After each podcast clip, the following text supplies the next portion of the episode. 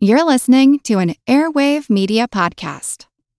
Hey, it's Jean Chatzky. Today, women are in the financial driver's seat. We are entrepreneurs, CEOs, breadwinners for ourselves and our families, and yet we are still uncertain when it comes to our personal finances. Why is that?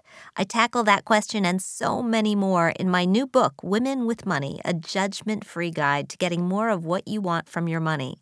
With help from some of the world's top financial planners and economists, I outline a three part plan for exactly how you can achieve what you want from your money.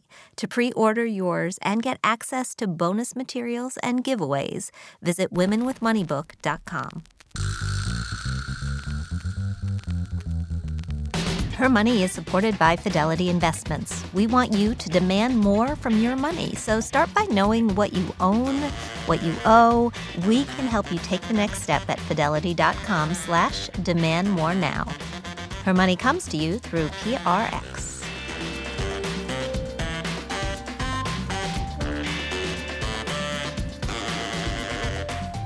Hey, everybody, it's Jean Chatzky. Welcome to Her Money. So, here's a piece of research that surprised me not one bit, and I will tell you why when I get to the end of it. But here it is. When it comes to career satisfaction, guess which factor matters more than any other? It is not the nature of our work, it is not the money, it's the people, the people that we work with, the person or the people or the colleagues sitting next to you, they have the ability to make or break how happy you are at work. This is according to a study by Censuswide. Respondents were asked what made them value their careers, and 39% said it was the people they worked with that were the most important factor. And I gotta say, this is a lesson that I learned when I left what was probably my most favorite job before the one I have now, which was being an editor and a writer at Smart Money magazine. I missed the work, but boy, oh boy, I missed my friends like crazy. The moral of the story your work friends count. And if you're lucky, you might also have a work wife. My guests on the show this week, Erica Cerullo and Claire Mazur, they are work wives. They're founders of the popular fashion and design website Of a Kind. They're out with a new book inspired by their relationship, Work Wife The Power of Female Friendship to Drive Successful Businesses. And they're joining me on Skype. Erica and Claire, thanks so much for being here. Thank you so much for having us. We're so excited to chat with you. We are excited to have you. And I've got to say, I just love your site. I think it is so beautifully done.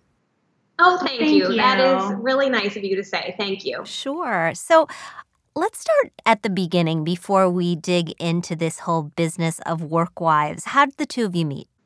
So we both attended the University of Chicago as undergrads. Um, Erica was a sophomore when I was a freshman, and the story is actually that I was dating a basketball player. Um, and there was a guy on my hall, and he who lived down the hall from me, and he was like, "I know this woman. You have to meet. She also dated a basketball player when she was a freshman, as if that was somehow like grounds for a fr- basis a for a friendship." Yep. um, it was totally ridiculous. However, we did meet for a friend date in the cafeteria in the dining hall. Mm-hmm. Um, and the rest was sort of history. We became really good friends. Um, Erica sort of had a took a big sister role in my life throughout college and we you know we really bonded over career ambitions over a love of i think a lot of the same sorts of magazines and books and especially design things. We um, would spend a lot of weekends shopping uptown, discovering new designers. We really loved finding young designers who we felt like hadn't no one had ever heard of, having pieces that felt really special and learning the stories behind them. And ultimately that sort of passion was the basis for the idea of Of a Kind. Were you back when you were still in college already talking about launching some sort of business together? How long did the gestation take? Um, we weren't talking about launching something together at that point, but we definitely, I think, back to what Claire said, we we had these like sort of shared ambitions. We both really had this strong sense of wanting to have a sense of ownership. Um, I don't think we recognized that as entrepreneurial uh, drive when we were maybe 19 and 20, but we really liked building things from the ground up. We were both heads of sort of creative organizations in college that allowed us to bring a put on like sort of large scale events on campus and really enjoyed that experience and so when we moved to New York, we were both working in different fields. Claire was in arts management, and I was working in magazine editorial. Um, and we did, you know, starting probably in like 2008, started to just identify other women who had started businesses that seemed sort of aspirational to us. And one that we were obsessed with at the time was this restaurant in the Lower East Side called Sorella, that unfortunately is no more. Um, but they, it was started by two friends, and we were like, that's just so cool that they did this thing together, and they were, you know, maybe just a couple years older than us. Um, and I think it, it's kind of it was kind of one of those experiences that made it feel more within reach for us mm-hmm. uh, than maybe it had been a few years prior. Over the course of the series of podcasts that we've broadcast, I can think of a few businesses that have been started by female friends. Uh, the founders of the Quilt are friends. Oh, Carly oh, yeah. Zakin and Danielle Weisberg, founders of The Skimm, were friends. Yeah. Jennifer Hyman from Rent the Runway started Rent the Runway with her friend Jenny Fleiss. I mean, I, I, I think if I dig back in my database, I could just go on and on and on. So, what are signs that say to you that a, a friendship actually has the potential to become a successful partnership? I think for us, you know, there's a couple of things. One is obviously, like with any relationship, there really has to be trust, but I think there also has to be a level of accountability that you feel to one another. Um, I think one of the reasons that Erica and I work so well together is because we both really feel accountable to each other's high standards. And I think we've both always had high standards, but not about the exact same things. And that means it just raises the stakes for each of us. So, you know, if I have really high standards about design and Erica has really high standards about grammar, then that just means that we both feel compelled to sort of up our game in each of those areas. And it makes us so much stronger. So I think, you know, it's about trust, it's about accountability, it's about having similar sense of standards. And then I think similar work ethic is obviously really important. You have to be willing to be vulnerable with one another. Um, you have to be willing to say, like, look, I'm having a really hard time right now. Um, either because of this thing that's happening in our, in our workday or you know this thing that's happening separately and you can't be scared that you're going to be judged um, for you know feeling down or um, not being as productive as you want to be or fall, feeling like you're behind. Um, and so you have to be able to express those things um, and not feel like you're showing your cards or you know that this is a competitive relationship or that you have to hide those things from someone. When you start talking about vulnerability, all of a sudden you're talking yes, about friendship, but this is, I think, where we get into work wife territory. So, what exactly is a work wife? Yeah, we're both looking at each other, yeah, being like, do "You want to take this or I'll take this?" Um, a work wife is someone who you have a personal and professional bond with. It's someone who you can be, you know, your whole self around, um, and who allows you to bring your whole self to um, your work and and that vulnerability is a is a part of that right? You have to be able to bring your life to work i mean how is that different from just being good colleagues? I mean, I think with good colleagues, you know, there's a sense that, you know, you, you might work well together and you might, you know, feel like you're really good partners on a project, but it doesn't necessarily mean you're coming in and saying, hey, listen, um, you know, I'm excited for this meeting, but I got to tell you, I've got some personal drama going on at home, and if I seem a little out of it, that's why. So just bear with me. And I think, you know, that's the difference. That's that's a vulnerability that you can share with your work wife and say, you know, just uh, bear with me, you know, through the good times and the bad times, and understand that they impact my work. Does a work wife have to be female?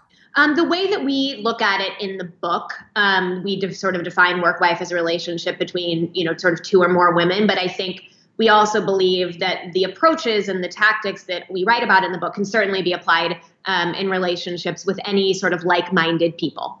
What we think is so interesting about the relationships between women at work is that they really start to defy the basic principles of office rules that were written by men a really long time ago and that we all sort of just internalized. So things like don't bring your personal life to work well, you know, there's certain things that are unique to women that make it impossible not to bring your personal life to work. For example, being pregnant. you can't leave a pregnant belly at home. That's a very personal thing that you bring to the office with you every single day. Um, and so we start, we think that, you know, in looking at these relationships, there's something a little different about the way women bond in the workplace. It also gets to the issue of friendship versus competition, people scaling the ladder, getting in each other's way rather than supporting each other. I mean, I've worked in a number of different office spaces throughout my career, some dominated by women, some not dominated by women. But there's this perception that women aren't always great to each other at work. And it all too often, even today, is sometimes true. Where does finding a work wife, cultivating a work wife, or even if you don't want a wife, just some good work friends come into the equation? Yeah. I mean, I think what you're saying, you know, I think what you're saying is true and is a real challenge. And I think we hope that some of that is changing. I think, especially 10, 20 years ago, um, longer, um, especially in workplaces that were dominated by men, there might have been the there might have been the sense that oh, only one woman will be promoted, or only one woman um, will have a senior leadership position, and so there, you know, women were basically pitted against one another for those roles, and it was very hard to to feel like you weren't competing um, because you ultimately were. Um, and we think that there is change happening there, and that as more and more women, you know, rise through the ranks of a company, there are opportunities for women not to be the only one at the table um, and to be able to partner with other women and not feel like that's like doing a disservice to their career in some way, which is a crazy thing to have to think. But I mean, I think it is really just about sort of feeling people out um, in these working relationships and, you know, not throwing yourself full force at, at a new friend necessarily, but starting to have these conversations or bonding moments where you are revealing uh, certain things about yourself that maybe aren't purely professional, seeing how they're received and seeing if it's reciprocated. And I think, you know, some of it just takes time. Some of it uh, takes figuring out if you're on the same page. Some, some of it takes work, being in the trenches on a on an intense project together and seeing that you're both the sort of people who stay till 10 o'clock at night to make sure it gets done right.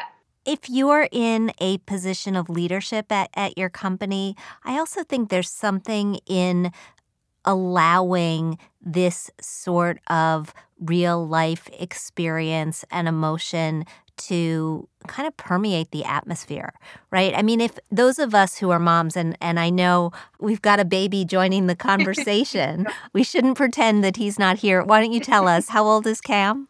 Cam is seven weeks. Um, he'll be eight weeks on Sunday. And you know what you're saying rings so true. Um, writing the book and and you know sort of having to work through our own feelings about what it means to share the personal in the office space really I think shifted our own perspective on leadership and management and making clear to our team that we you know acknowledged their personal lives in the workplace and especially when it came to my own pregnancy um, it was really one thing I've grappled with was the idea of keeping the secret from them because you know there's this expectation that you don't tell people that you're pregnant for the first trimester. Um, meanwhile, I was so sick, yeah. um, and I was um, also just emotionally and psychologically dealing with a lot. You know, knowing I, I, it was my first kid and knowing this huge change was coming, I found it really challenging not to share with them. And I ultimately ended up telling them pretty early on in my pregnancy before I was public about it with a lot of people because, you know, I said to them and, and felt that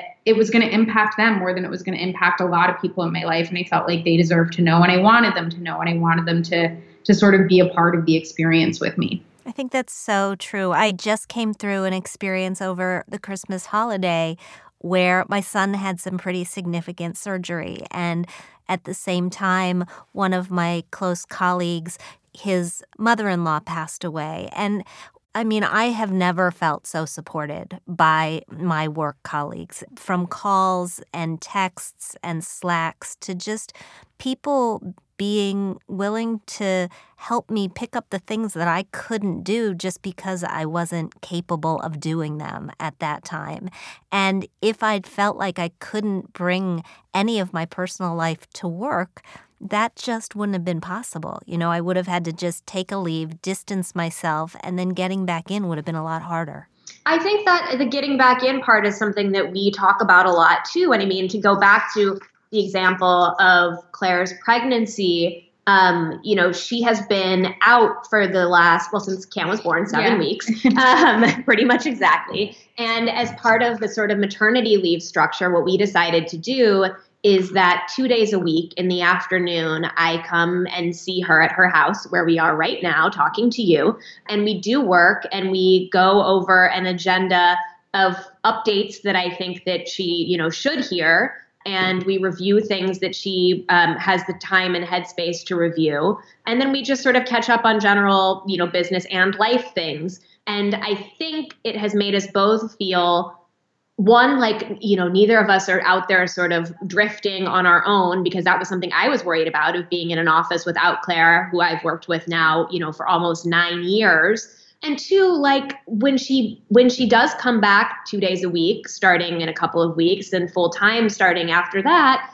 um, it, the onboarding or the like ramping up won't be so hard because she's already up to date on pretty much everything that matters. Absolutely. I want to talk a little bit about how the two of you handle financial matters, both as business partners and as friends. But before I do that, just a brief word from Fidelity Investments. I want to remind everybody that conversations like this one about work wives are proudly sponsored by Fidelity Investments. What if you could demand more from your money? What if you could make your savings work as hard as you do? And what if that helped you reach your financial goals faster? It all starts with a financial checkup and an understanding of what you own and what you owe. From there, Fidelity will work with you to evaluate your investment options and different ways to help you grow your savings. Get started today at fidelity.com slash demand more now. And we are talking with Workwives Erica Cerullo and Claire Mazur, founders of Of a Kind. One of the things that we need to deal with as business partners, but sometimes also as friends, are the fact that we come at finances from a different perspective. So, can you talk about how the fact that you are similar but not totally the same has been helpful in this regard? Yeah, I mean, I think it's interesting when it comes to our financial perspectives in that we actually, when it comes to the way we handle our personal finances, we're pretty different. We don't have the same um, sort of methods to our madness. And I think just, you know, all the psychological trappings are, are different. But for whatever reason, when it comes to our perspective on business finances, we have really been sort of the same since day one. And I think that come that's in part um, a result of the fact that when we started the business, we just didn't have much funding. We had a little bit of friends and family money, and so we started from this place of always being really, really scrappy um, and really reticent to spend any money at all. And we've sort of carried that with us through the various stages of the business, and I think that that's helped a lot. I think also just knowing each other personally and knowing each other's sort of personal relationship to money helps a lot when we have conversations about how we're going to spend money and how we're going to manage finances. It means that um, you know we sort of have a sense of where the other one is coming from because, as I'm sure I don't need to tell you, everyone's relationship with money is so shaped by you know how they grew up and what their parents how their parents handled money and how they learned to budget or didn't learn to budget and right. all and it was a really interesting conversation we had when writing the book, interviewing um, different sets of business partners about how they handled money. A lot of them brought up the fact that, you know, they knew uh, what each other's sort of upbringing looked like and how that shaped their relationship to money and that and having that understanding really helped in difficult conversations about money well how how are you different erica how are you different from claire Hmm. um, it's a good question um, i how am I different than Claire? Um, well, Erica's very um, like Erica's very regimented about her her budgeting. She's yeah. really really likes a system and a routine. So there's a lot of like different accounts and a lot of different budgeting and all of that. Yes, and I feel like I make lists of, you know, things that I want and sort of like weighing them all the time. It used to be like a saved Google a saved Gmail email, now it's an iPhone note on my phone. So, you know, if I if I like a dress for a couple of months, then it might I might pull the trigger on it or I wait for it to go on sale or whatever it is. And I'm a lot more impulsive. Um my I'm just like a constant rotation of purchasing and returning. Oh, um, I hate I, returning. I'm constantly returning things. Um, I have a much more sort of like anxious relationship about about money and things where it's like, oh well, if I if I don't buy that, it's going to get sold out, and I should get just get it now and then think about it later. And um, you know, I would say I'm I'm not as sort of responsible when it comes to money as Erica, um, at least in my personal finances. When it comes to the business finances, I am constantly freaked out about them. Um, I mean, I think you know now we're in a a much more sort of secure position than we used to be. Um, we sold the business in 2015, so we have that the security of a parent company. But um, before that was the case, you know, we were always really um, both hyper conscious of it. Um, but beyond sort of our consumption habits and our day to day spending, I think something that's interesting about our relationship um, as it relates to money is that we started the business when we were, when Claire was 26 and I was 27. Um, and so we have been talking about finances together for nine years now. And we have been talking about salaries and uh, how much to pay consultants um, and, you know, uh, and how to save and how to spend um, and all of those things in a way that I think um, has, you know, it's really special to have a relationship like that that has so much financial transparency. Can you share some of your communication tips? Because I've got to tell you, just talking about money is is something that a lot of women, and you probably know this, just have trouble with. We have trouble talking about it with our friends. We have trouble talking about it with our spouses. We have trouble talking about it with people at work. So, what have you found to be the key to this ongoing conversation? I mean, I think a, a tactic that is really helpful is just being really transparent about needs. Um, and it's the same sort of tactic that I think a lot of people, you know, advise when thinking about what sort of salary you you need to ask for. And it's just what are my sort of day-to-day needs around finances and and owning those and being really honest about those. I think when it comes to talking about how to spend money in a business, it's the same sort of thing. It's what what are our priorities in the business and how are we allocating funds accordingly. This has been a really, really fun conversation. Thank you so much for being with us. Thank you so much for featuring us. We were really flattered and it was wonderful to talk to you. Yeah. You asked excellent questions. Thank you for such thoughtful questions and for really understanding what we were getting at with the whole work wife thing. Absolutely. Our pleasure. We'll be right back with Kelly and your mailbag.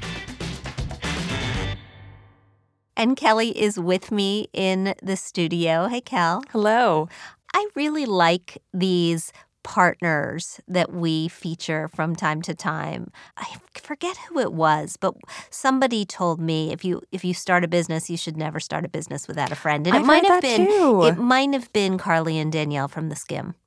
Really? It might have, but it might have been before that. Somebody might have said it to me years ago. Similar to what we hear about living with a friend. You know, the one thing I didn't get to mm-hmm. in the interview was this idea of what you shouldn't bring to the office. I mean, where do they say you should draw the line?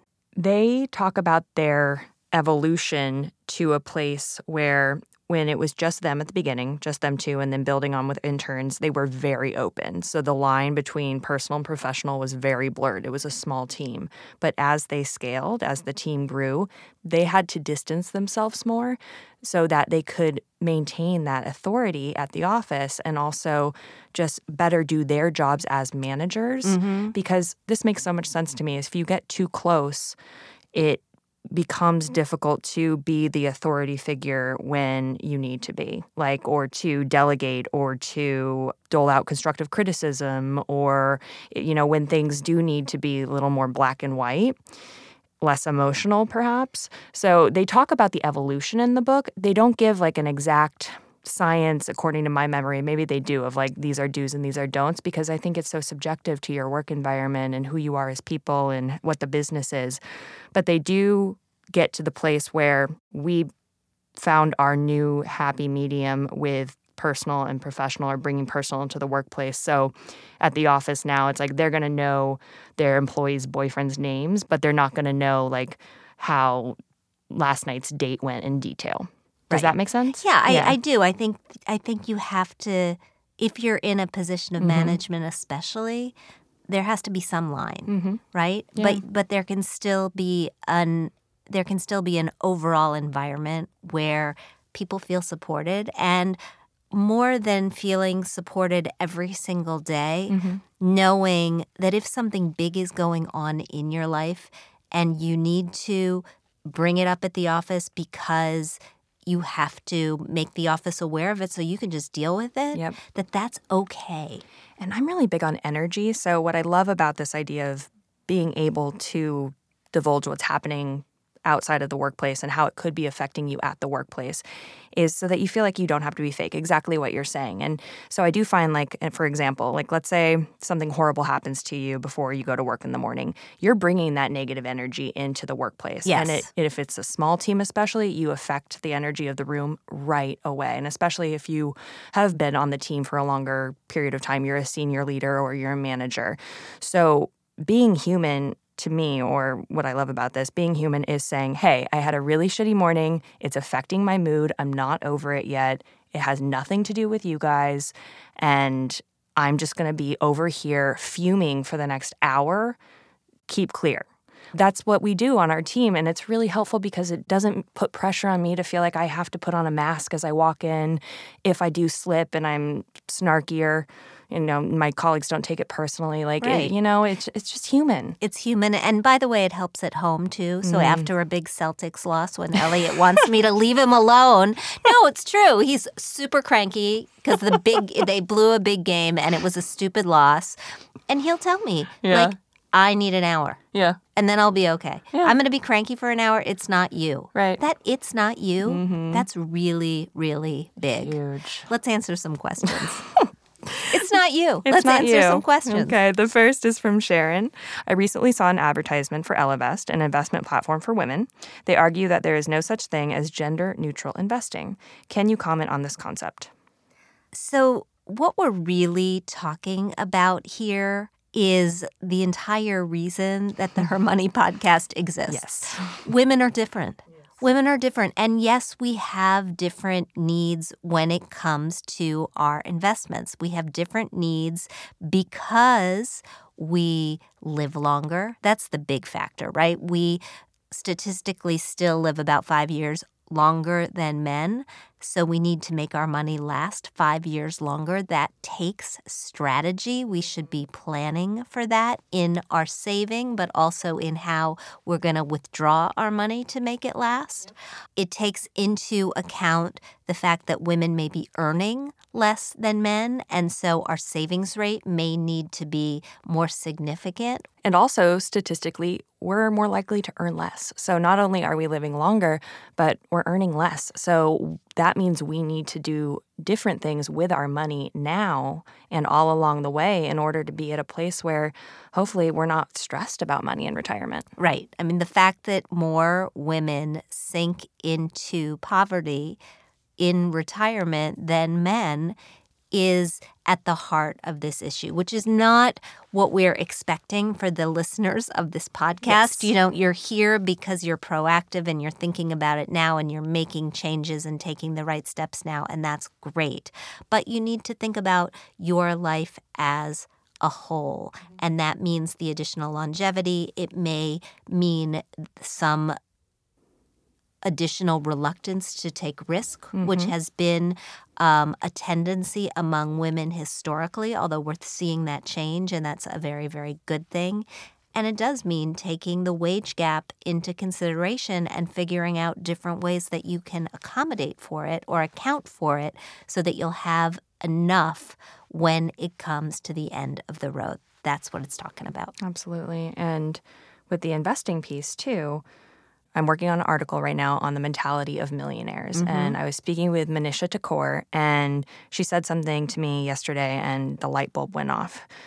Us as women, we are socialized growing up to not make an action until we feel like we're perfect at it. So, not raising our hand until we are for sure we know the answer, not applying for that job until we meet almost 100% of the qualifications for the job itself. The same goes for investing. A lot of times, she's finding her clients don't make the first move because they feel like they don't know enough when in fact investing itself like it's learning by doing. That's the catch 22 of doing it and becoming a better investor. You have to get in the game. You just have to start to do it. So there's that in this equation and the need for perhaps a different approach to us than other genders or non genders. Right. And this bias toward inaction when we don't know that we have the perfect answer, the perfect solution, is an especially big problem in the world of investing mm-hmm. because there are no perfect answers, mm-hmm. right? When when you ask me what's the best stock,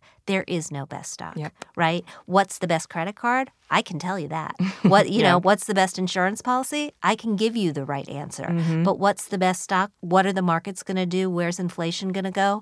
Those are unknowables and trying to control for them absolutely doesn't mm-hmm. work. And this is why we exist and it's why we have this conversation every single week. So great question, Sharon. Thank you. Yes, thank you, Sharon. And now we will do one from Cynthia. I live in California and the property taxes are painful. I'm trying to figure out the best way to approach this dilemma. My taxes this year will be $16,500. To better plan for next year, I want to put some money away monthly to have that amount ready for this time next year. What is your suggestion for doing that? Is it a CD? Is it a money market account? What sites are there? Can I educate myself on this? She's just looking for what she should yep. do. So, two things to do. First, there are a lot of different search engines that will help you find the best rates on CDs or money markets. If you're going to put the money in a CD, you're not going to want to tie it up for more than a year because that's when you'll need the money to pay next year's tax bill. It's probably better to put it in a high interest rate savings or money market account and go to bankrate.com, go to magnifymoney.com, go to nerdwallet.com. They all have lists of the best savings rate and of the best savings rates. And right now, just to put this in perspective, the average savings account in the country is paying about one tenth of 1%.